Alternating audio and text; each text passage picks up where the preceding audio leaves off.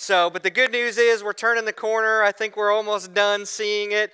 Um, the other thing, extra coffee today, right? The time changed, right? That that kind of crushed me this morning. I think that and a little bit I was sharing with folks. Like uh, my two sons and I played basketball for several hours yesterday, and like we're at this stage uh, with my boys. Like I gotta try, y'all. Like like I really got to work at it. And they, they worked me over yesterday. So I'm a little bit sore this morning, got my coffee going, but great to be with you, great to, to worship with you. My name's Corey.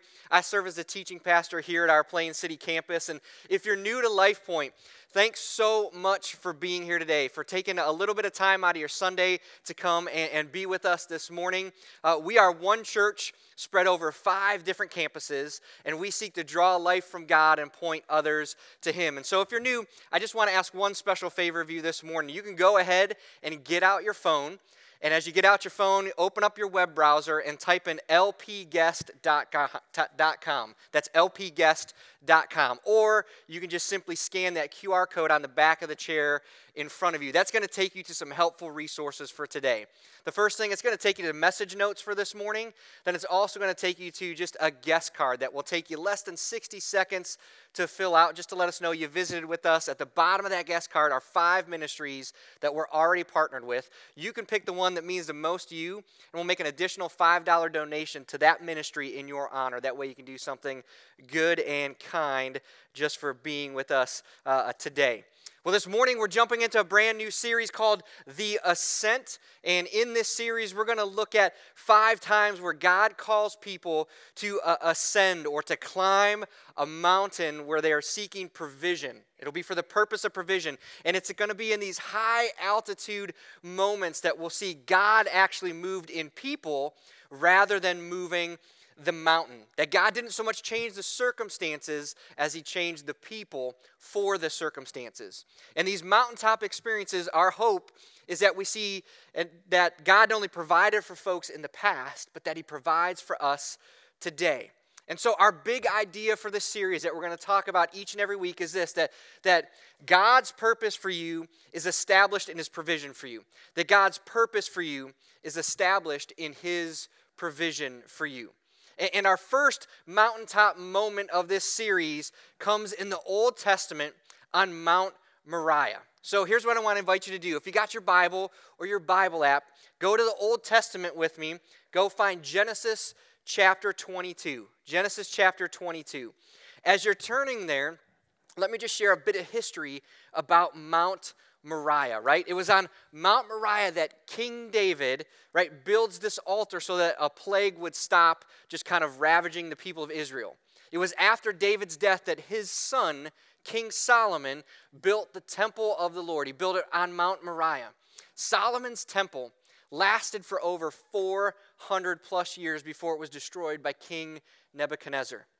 So, 70 years later, after it was destroyed, it was rebuilt as the Jews returning from Babylonian exile came back. They rebuilt it on the exact same site.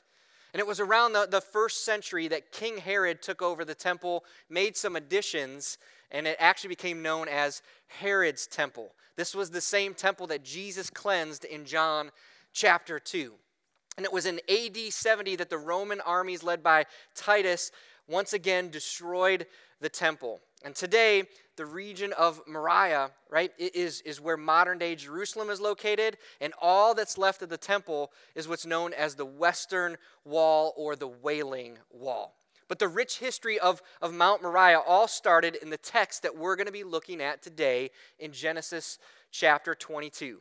And in Genesis chapter 22, we get this account of Abraham and Isaac.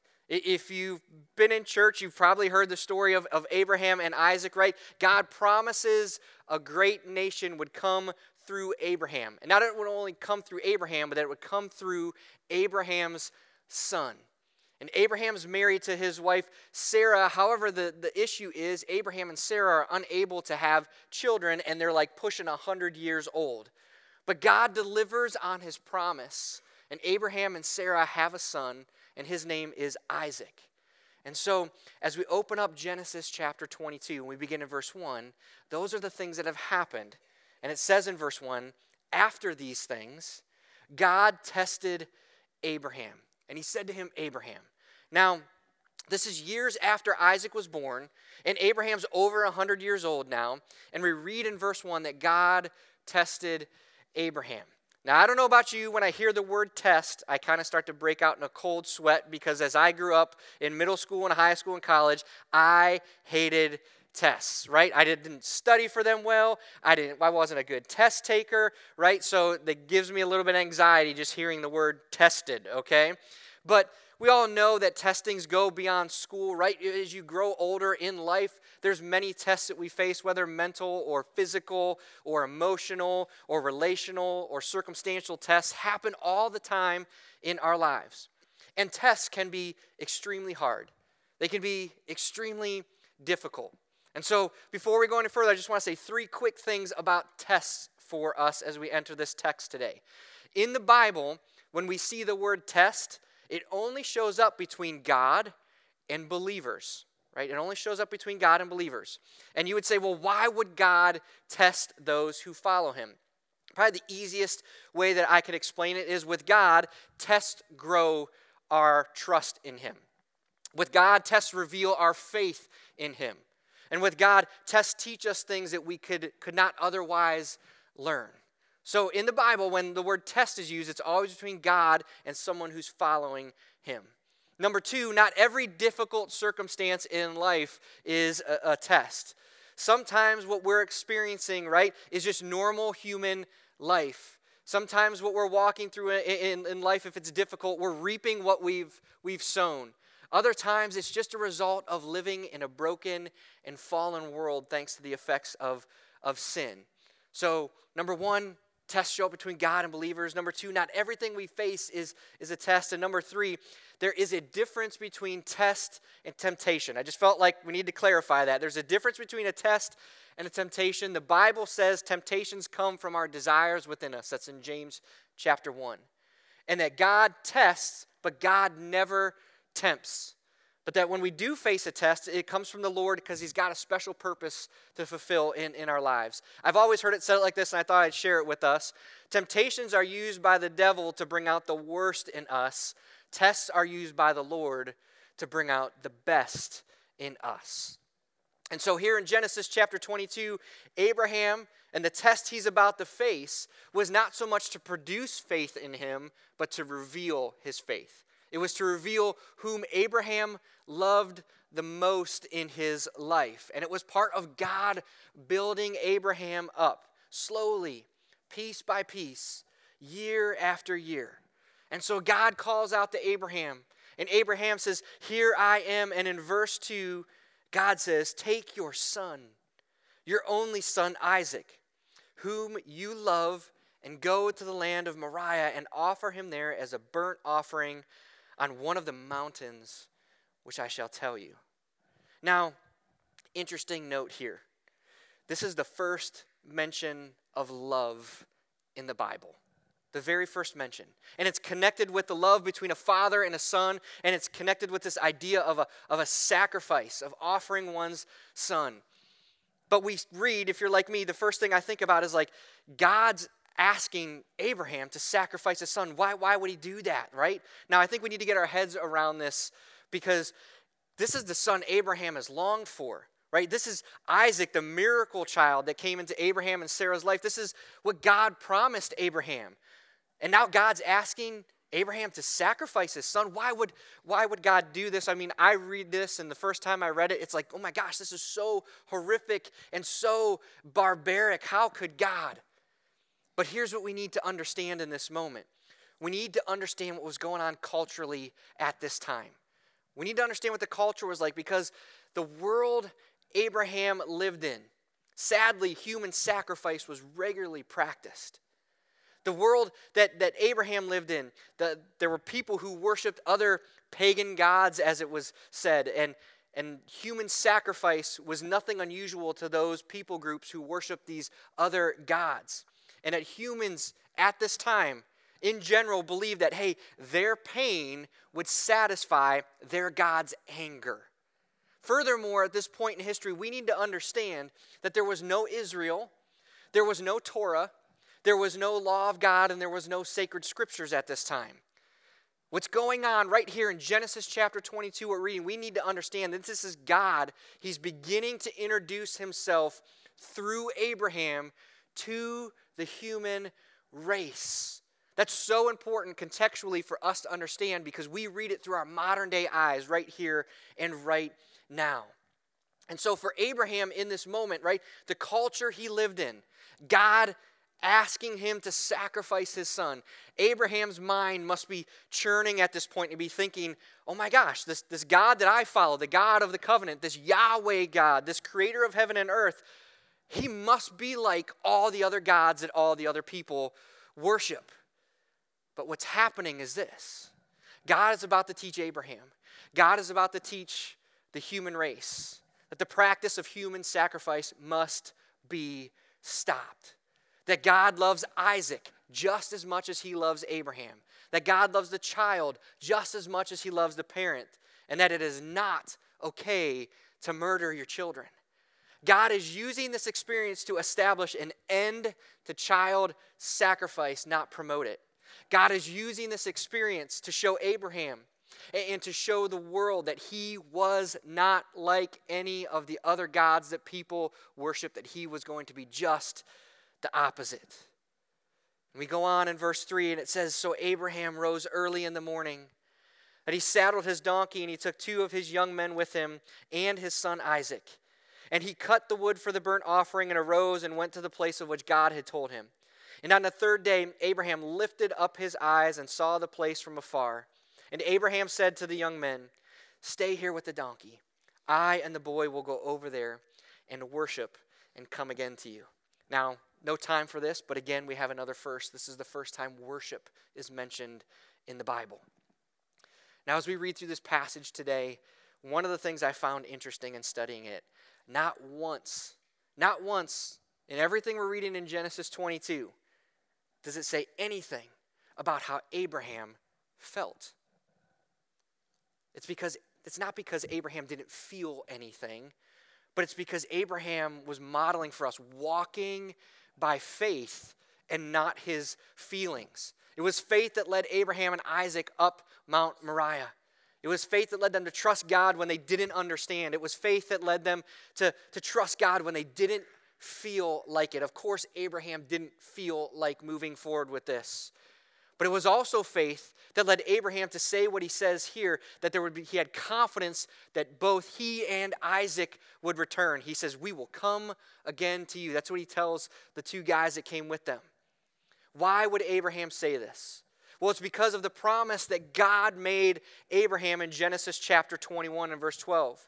It's there we read that God said to Abraham, Isaac is the son through whom your descendants will be counted right? What, what's happening in, in Genesis chapter 21 is God saying, I, God, promise to you, Abraham, that your family line will continue through Isaac.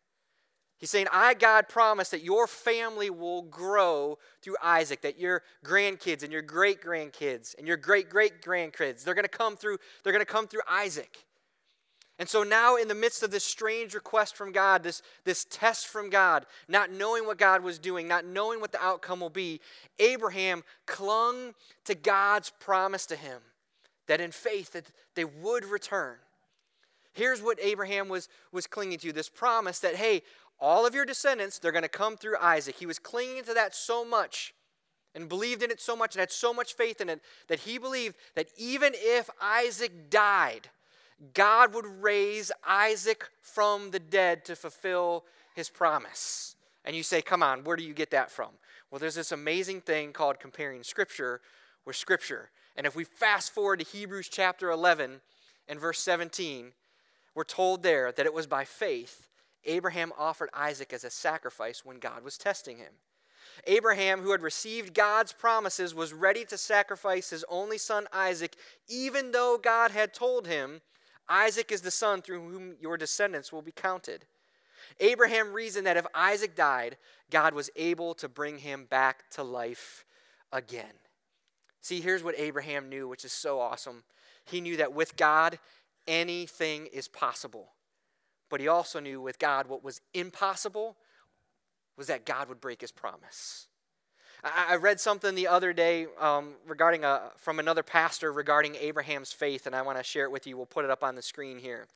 It says, Our faith is not really tested until God asks us to bear what seems unbearable and do what seems unreasonable and expect what seems impossible. Can I be honest with you today? When I read that, right, two things happened. The living daylights were scared out of me, and I was excited at the same time. You say, why? Why? Like, how could you have both of those? Listen, just to be transparent, I'm scared to be tested with the unbearable and the unreasonable. If I'm just being honest with you, like that God would test me that way kind of kind of scares me. But at the same time, I'm excited because I want to see in my life and I want to expect in my life and I want to experience in my life God doing the impossible. And I say that today knowing that some of y'all have and right now are walking through the unbearable and walking through the unreasonable right now. And I pray this morning that, that today would encourage you, that, that God would strengthen you today, that you would lean into the Lord today, that you would walk by faith today, that you would see God's activity in your life today, that in the midst of the unreasonable and the unbearable, that you would even see God do the impossible in your life today.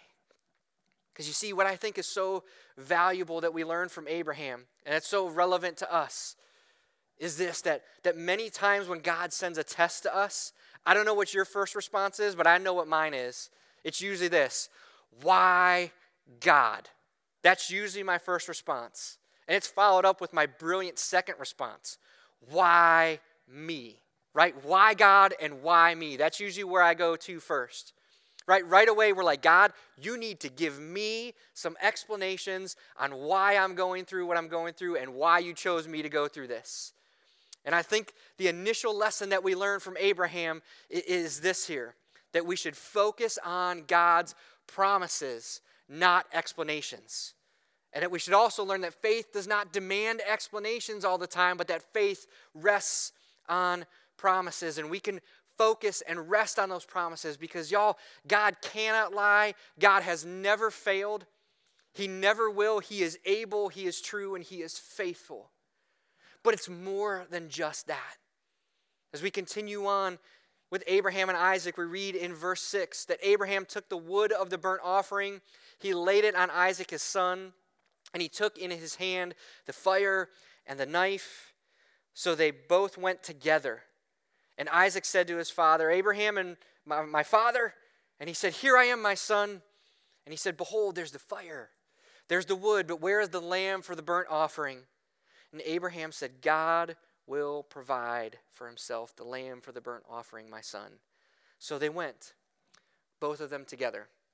Just a key thing for this story the phrase both of them together is repeated two times here. And it literally means the two of them went in agreement with one another. That Isaac went along knowingly and willingly. In verse 9, it says, When they came to the place of which God had told them, Abraham built the altar there and he laid the wood in order, and he bound Isaac his son, and he laid him on the altar on top of the wood. Then Abraham reached out his hand, and he took the knife to slaughter his son. But the angel of the Lord called to him from heaven and said, Abraham, Abraham.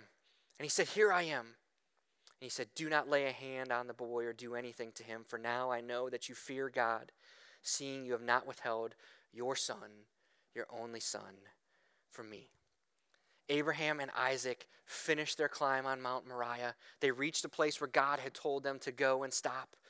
Abraham lays Isaac on the altar, and it looks like God is just like every other God out there. It looks like God is contradicting his promises. It looks like God will not show up this time, that he will not provide. And in the last moments, the angel of the Lord calls out and says, Abraham, stop had to be the sweetest words Abraham ever heard in his life. Abraham had passed the test. And in a moment's notice, God emphatically shows he is not like any of the other gods that people worship. In a moment's notice, he shows that he does not desire human sacrifice. In a moment's notice, he is not going to forget his promises, that he does not fail. And in this test, not only did, did Abraham learn that he could trust in and focus on and rest in and have faith in God's promises, but here he learned something far more important. He learns that there's a difference between trusting in the promise and then trusting in the promiser. Yes, we need to look to and trust in and have faith in God's promises, but even more importantly, we must put our faith and our trust and our hope in the promiser. Why does that matter? Because we can put the promise above God. We can elevate the promise before God Himself. And if we put the promises before God, we can feel it's our responsibility to bring those promises to fruition, even if it means disobeying God to do it. I mean, think about it for a moment. God promised that Isaac would be the, the son that all of, of Abraham's descendants would come from. Abraham could have refused to go. He didn't have to go up Mount Moriah. He could have gotten there and be like, oh, shoot, I forgot the knife. I forgot the fire. God just can't go through it. We got to turn around. We got to go back. He could have said no, and Isaac would have lived. Isaac would have had kids and grandkids. The family line would have continued. But if he did that, Abraham would have put the promise above the promiser. But Abraham, in faith, obeyed and trusted God above all else.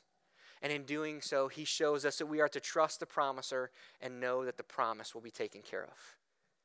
And what happens next is what I believe is key to this whole account. God stops Abraham, and in the very next moment, in verse 13, we read that Abraham lifted up his eyes and looked, and behold, behind him was a ram caught in the thicket or the bushes by his horns. And Abraham went and he took the ram and he offered it up as a burnt offering instead of his son.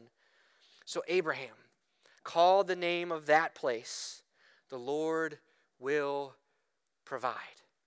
As it is said to this day, on the mount of the Lord it shall be provided.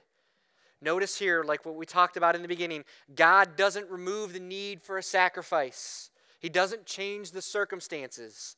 Instead, God intervenes and He provides. He provides what was needed, and in the process, He grows Abraham and He grows Isaac. And in God's provision, Abraham learns a new name for God. He learns Jehovah Jireh, which means the Lord will provide. And then Abraham appropriately names the place the Lord will provide. I love that because notice, Abraham didn't name the place in reference to what God had, had done, right? He didn't name it Mount Trial. He didn't name it Mount Agony. He didn't name it Mount Obedience. Instead, he referenced to what God actually did for him. He named it Mount Provision. He named it Mount Provide. And the word provide means to, to supply what's needed, it means to, to give sustenance or support. And this word provide is really a combo Latin word between pro and vide. Pro means on behalf of, and vide means to, to see. So in verse 8, when, when Abraham says God will provide himself the lamb, it's Abraham saying that God will see to it himself a lamb. In verse 14, when Abraham says the Lord will provide, it's Abraham saying the Lord will see. When Abraham says, On the mount of the Lord it shall be provided, it's saying, On the mount of the Lord it shall be seen.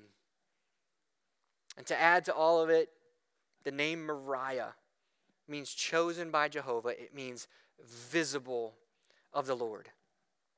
This account of Abraham and Isaac shows us many things, but what I think is most profound, what is most applicable and relevant and encouraging to us, is it, it shows us today that God does not simply see as a passive bystander, that God is not merely an observer to what's going on in our lives. Rather, wherever God is looking, God is acting. That God's provision does not merely mean his seeing, but rather his seeing too. That when God sees something, he sees to it. So, what does this mean for you and I t- today? If you remember where we began, we kind of started with a brief history of, of Mount Moriah. We mentioned how King David bought back the, the mountain to to offer sacrifices so, so a plague wouldn't ravage Israel. Later on, his son Solomon, right, becomes king and he builds the temple there. Do you know what all of this leads to? It leads to thousands of years later. On one of these little hills on Mount Moriah, on one of the little rocky outcroppings, on this very mountain, there's going to be a space that's eventually called Golgotha, the place of the skull, the place where Jesus would be crucified. The whole reason this happens with, with Abraham, his only son, whom he loves, who carries the wood on his back up this mountain, who is laid on the wood for sacrifice. Is this ringing any bells? It shows us what it was like for God, for you and I, for God the Father, to send his one and only Son, whom he loved, to go up this very same mountain we just read about with the wood on his back, the cross, and to be sacrificed. That God was giving his one and only Son for us. Abraham displayed his heart toward God and that he was willing to give up his only son. God displays his heart towards us in the same way that he would give up his only son.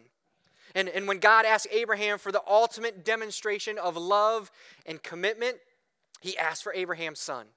And when God wanted to demonstrate and show us his ultimate love and, and commitment to us, he gives us his son.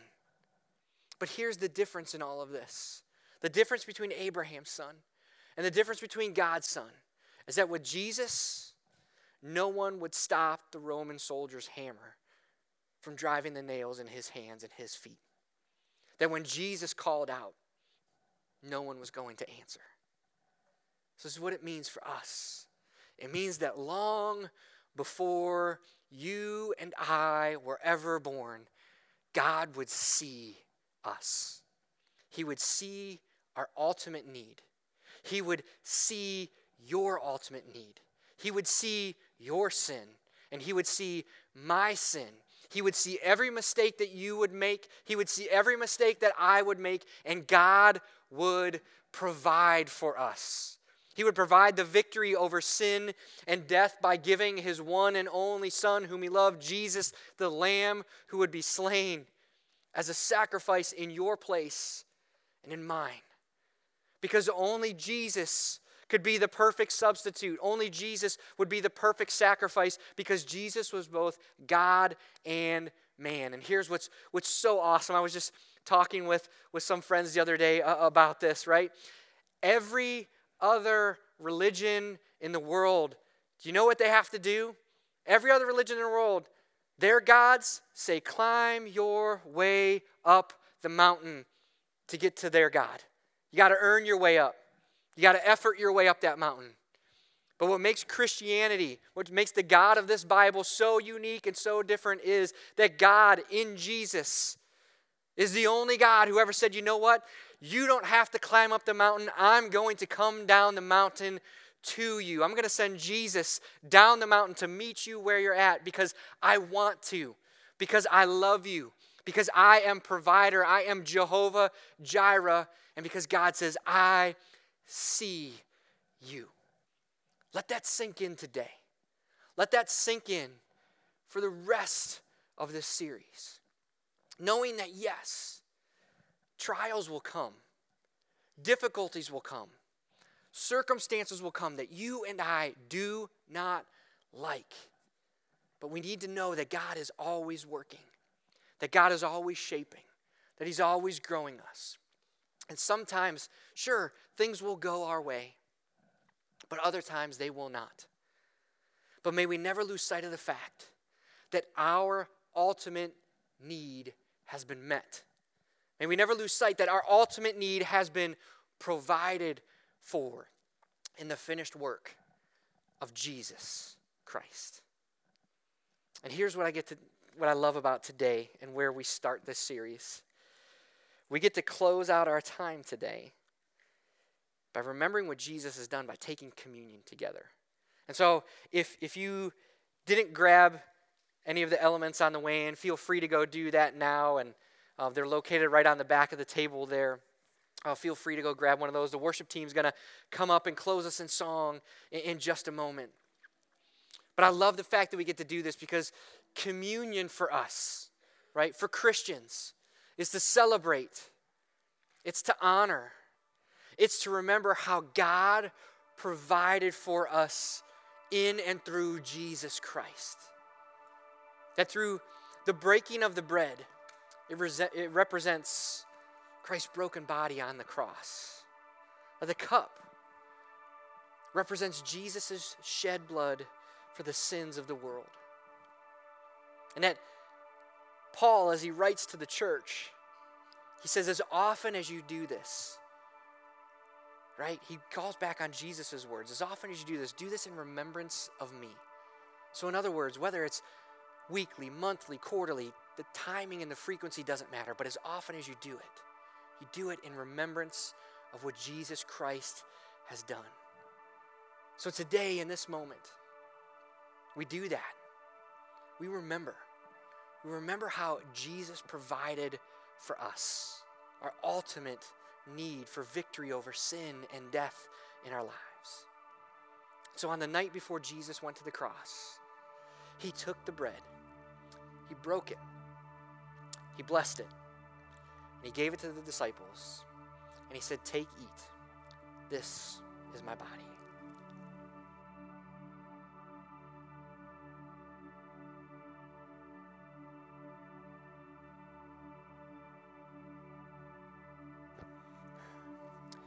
the scriptures say, Then Jesus gave thanks. And he took the cup. And he said, Drink of it, all of you. For this is my blood, the blood of the covenant, which is poured out for many for the forgiveness of sins. Would you pray with me as we close? Heavenly Father, Lord, thank you for coming down the mountain. Thank you for providing for us. Thank you for loving us. Lord, in life, it's easy to look around and for us to say we have this need and that need and, and this want and but Lord, our ultimate need is for forgiveness of our sins and for a right relationship with you. Thank you that you made a way for that through Jesus. Lord, today you are a provider. You are Jehovah Jireh, and we give you praise and we give you thanks. Lord, and I pray for anyone today that is walking through the unbearable, the unreasonable, Lord, that they would press into you that they would put their faith and their trust in you. Yes, Lord, they would rest and trust in your promises, but even more so would they trust in you, the promiser. Would you hold them up? Would you strengthen them? And Lord, teach us to draw near to you, to walk close to you, to trust you. That whatever we face, Lord, as difficult as it might be, that we would give you praise, that we would give you honor, that we would give you glory. It's in Jesus' name we pray.